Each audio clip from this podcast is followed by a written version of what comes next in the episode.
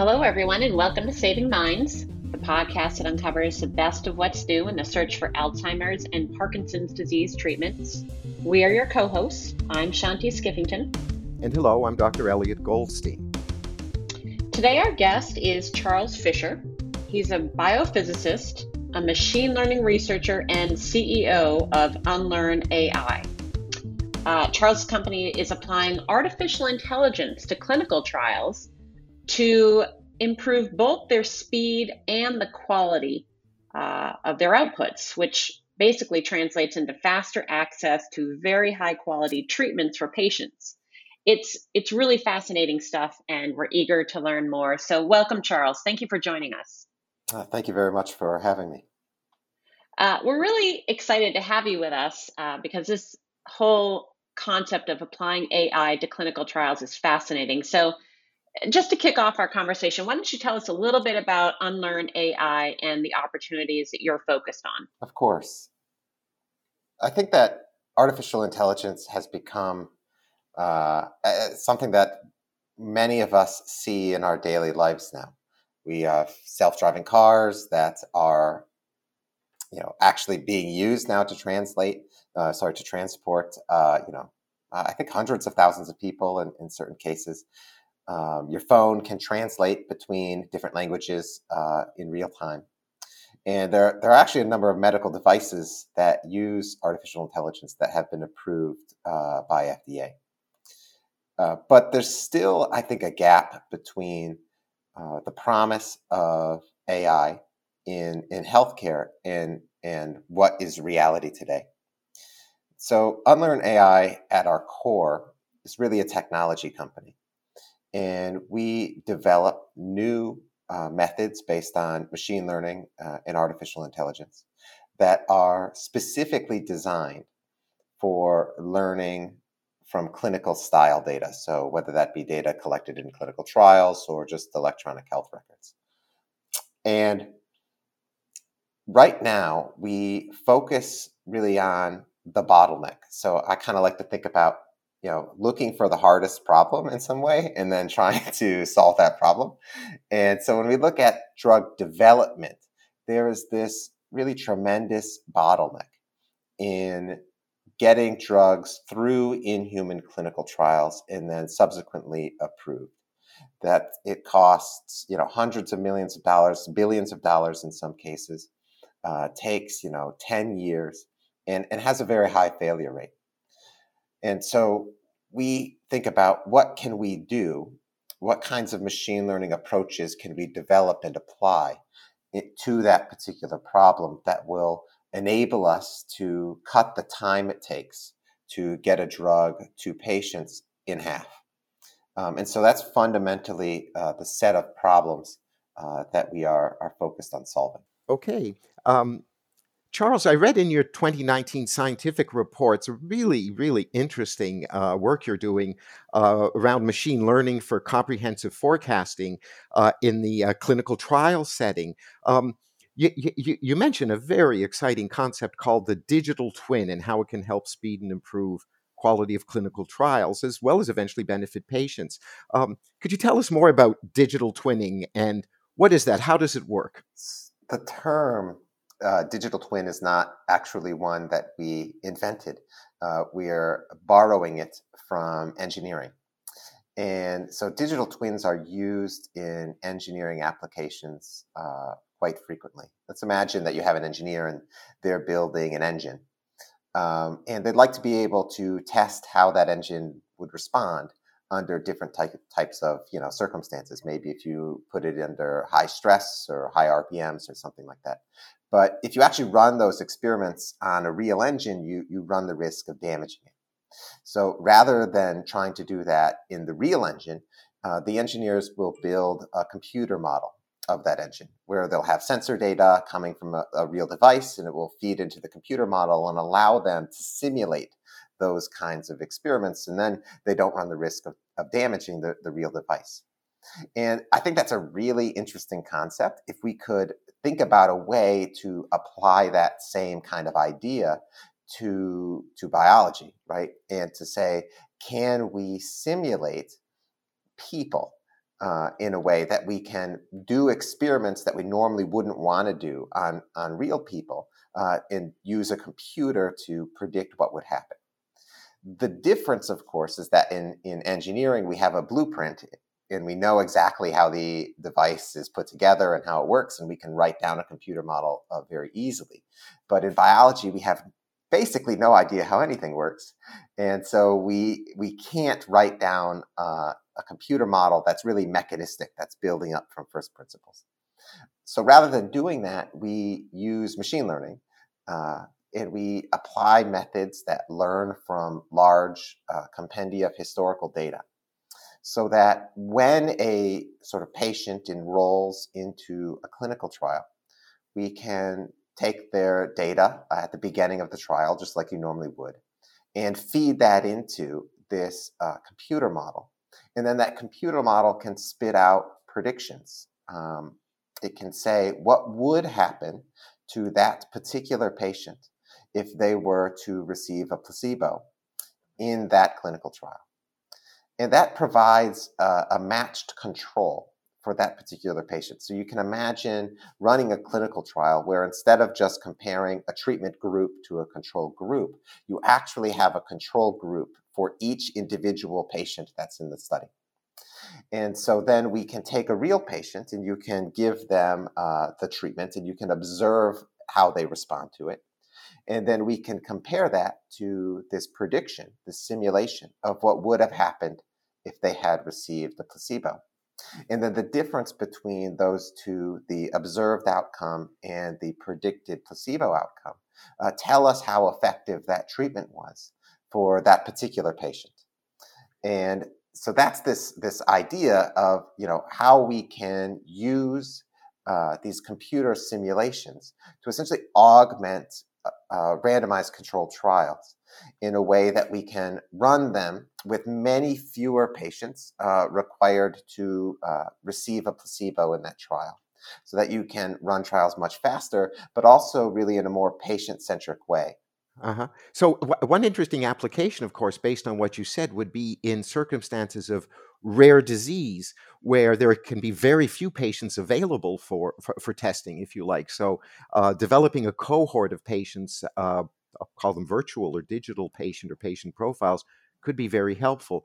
Of course, the, I would assume that the model or the machine learning approach is only as good as the data that goes in, right? What, what's the biggest challenge? Um, well, I actually wanted to ask you two questions. One, what's the biggest challenge uh, with the digital twin approach?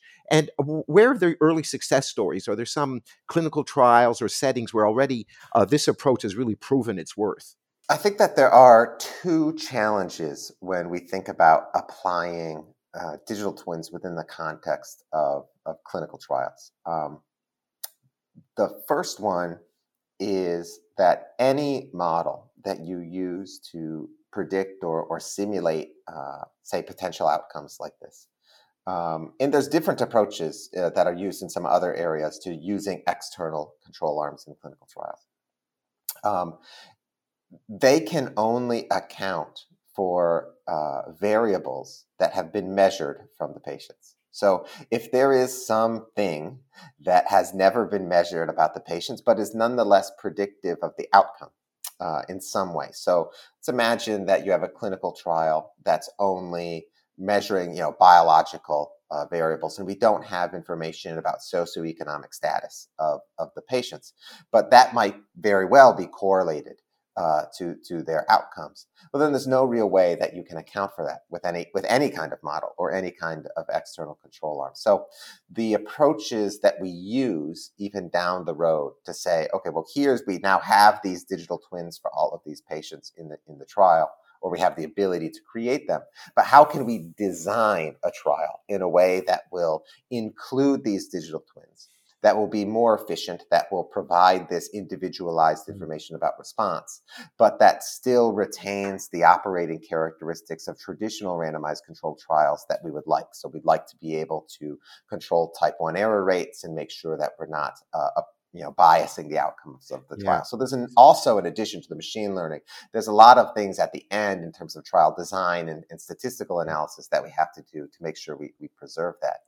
And your comment about the data as well is is another uh, is another big challenge. You know, compared to other areas of machine learning, I really think that that this is the fundamental reason why machine learning is hard and different in biology is that we just don't have large, high quality data sets compared to what other other people have. Well, you know, if you're Facebook, you can just download a billion images off of Facebook, and then you can do whatever you want with them. And we just don't have that that ability. So, you know, for us, we focus primarily on on clinical trial data, some some registry data, and then a big part of the challenge in in really getting those data is in data cleaning. You know, we spend a lot of time, most of our time, uh, taking data from different sources, putting it together, and then doing a, a tremendous effort at quality mm-hmm. control to try to get it in the shape we can use it. Un- un- understood. You, you also made a very interesting point um, a little earlier on in, in, in, this last discussion, and that is, um, and it kind of takes me back to I'll call it the old days. You know, I've been in drug development since 1980, so don't calculate how old I am. That's really easy math. But but seriously, um, in the early 80s and 90s, um, reimbursement, uh, um, cost effectiveness, if you like, of, of, of drugs and how to measure that in clinical trials became very important.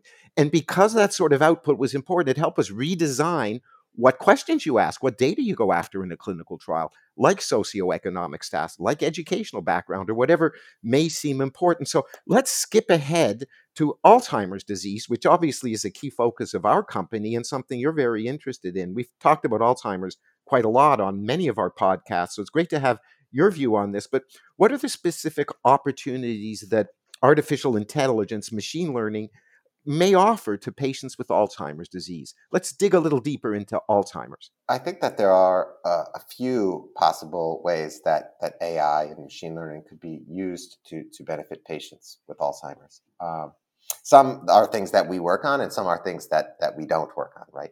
Um, so, you know, for, for our particular use case, we are looking at, you know, clinical trials in Alzheimer's disease have really not had a very good record, right? It's been, uh, I think, 15 years since there's been a, a major approval uh, in, in, Alzheimer's disease. And trials are now quite large, quite expensive, take a long time.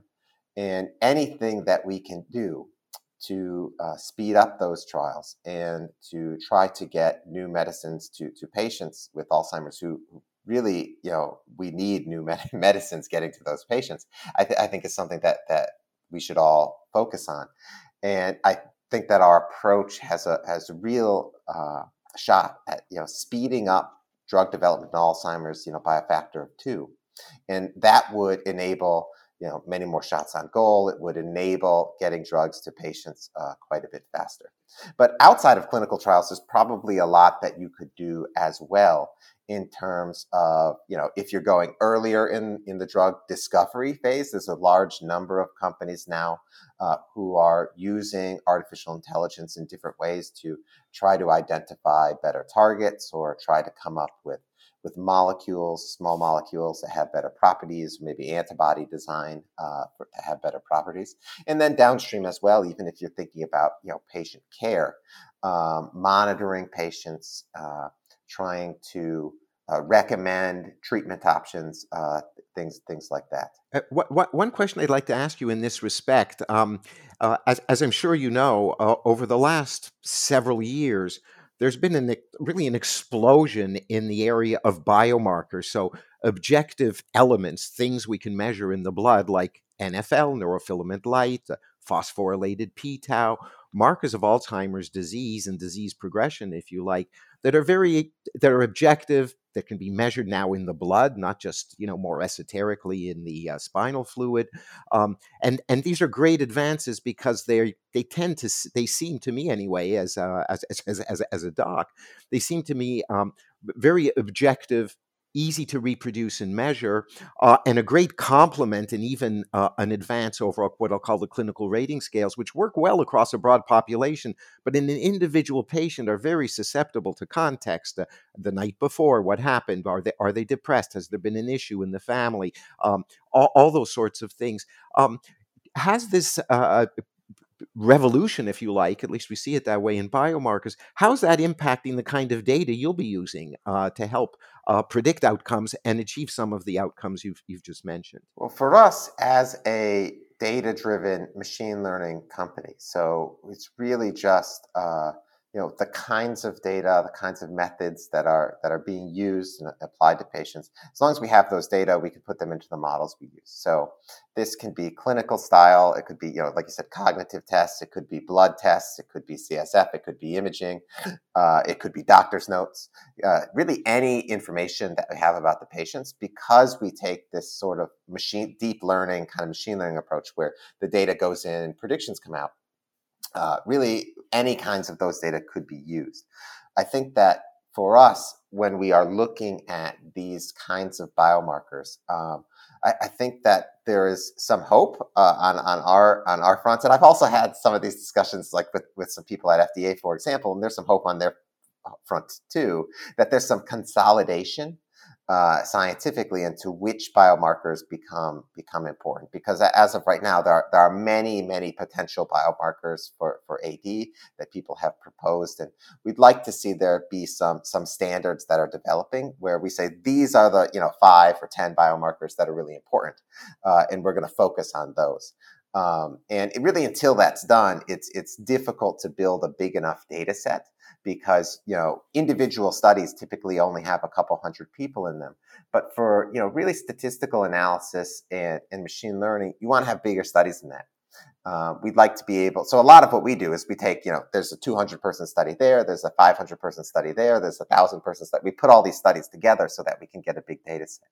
And so we'd like to see some consolidation uh, around around those biomarkers um, the the other thing in terms of biomarkers that I, I do, I, I, mean, their their their uh, value as diagnostics can be very very very important, um, and I definitely see that. But at the same time, we do want to, you know, I think keep in mind, um, you know, the patient outcomes that we are trying to move in the end, and and and not get too focused necessarily on on moving biomarkers, right?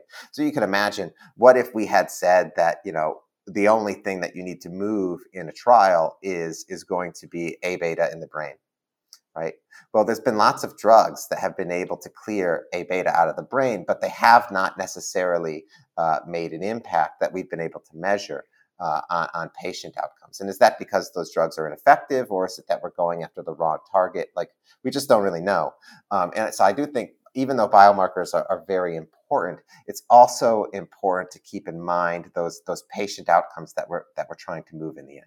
Sure, all, all, all, good points. I think we'll have to have you back to discuss sort of the origins and what you know, uh, more more discussion on biomarkers and also the role of misfolded toxic proteins uh, in in various neurodegenerative diseases like Alzheimer's.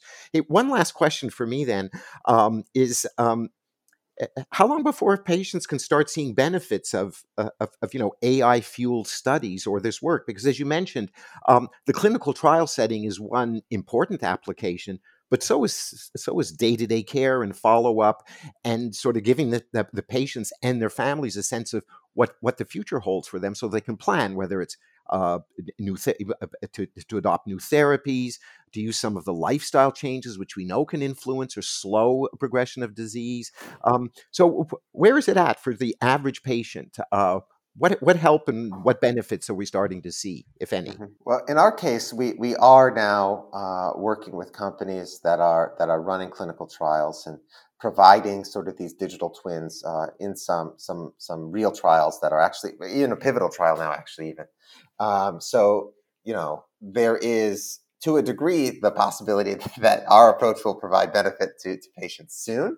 Um, although, of course, we don't have any uh, you know real bearing on whether or not the particular drug or particular device that's being tested is is effective. We don't make the device; we just help try to run the trials in a more efficient in a more efficient way.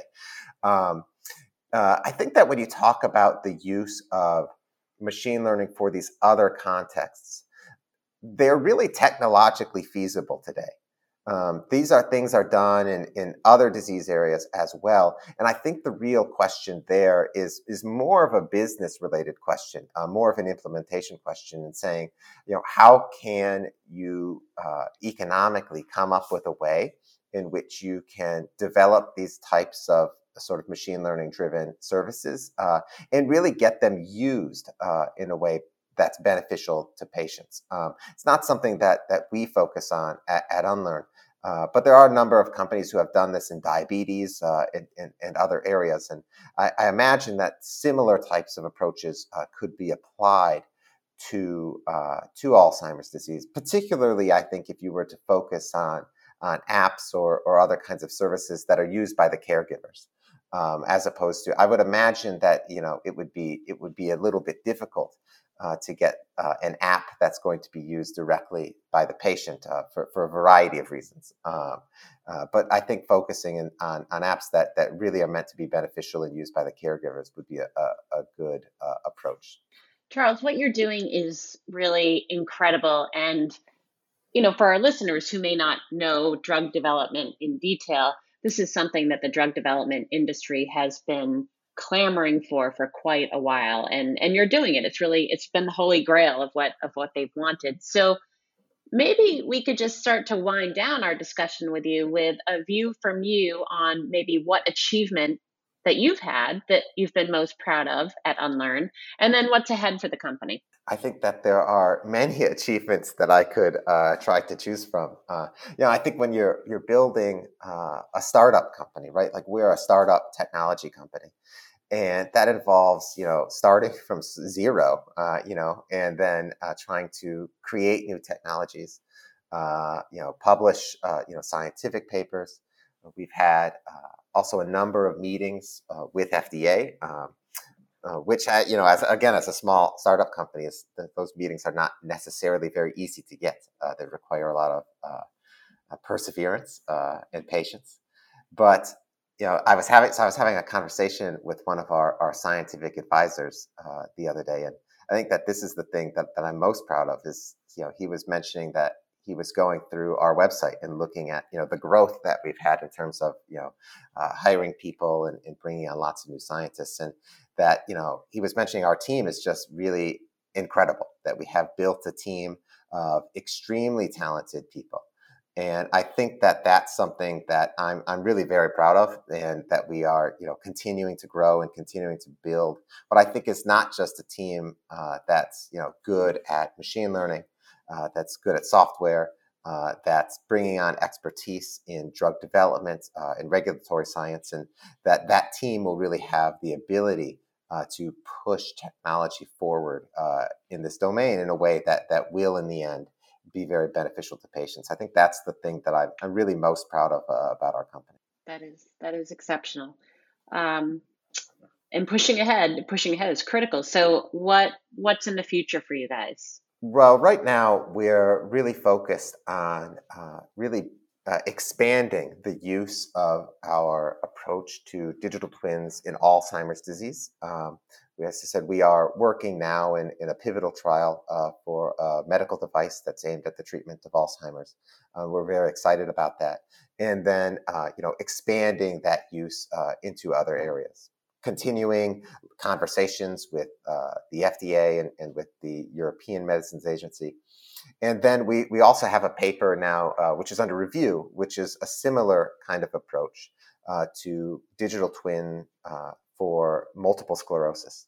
And that will be uh, a second product that we will start uh, and plan to launch sometime next year so that we can really start to expand the use of, of these types of approaches, not just uh, to within neurological disease, which is our current focus, but really across different types of diseases to areas like, like rare diseases, for example, uh, that was mentioned earlier, where there's really a need for new approaches to creating uh, more efficient and, and, better clinical trials. Awesome. Well, it sounds fantastic, and we wish you the best of luck. And we hope you'll come back and join us again on another podcast episode and keep us updated on what you're doing. Of course, I'd be happy to. Yeah, thank you very much for having me. Look forward to having you back again, Charles. There's some exciting times and uh, a, a lot of future work in neurodegenerative disease. So thanks so much for your time today. We really appreciate it. Thank you.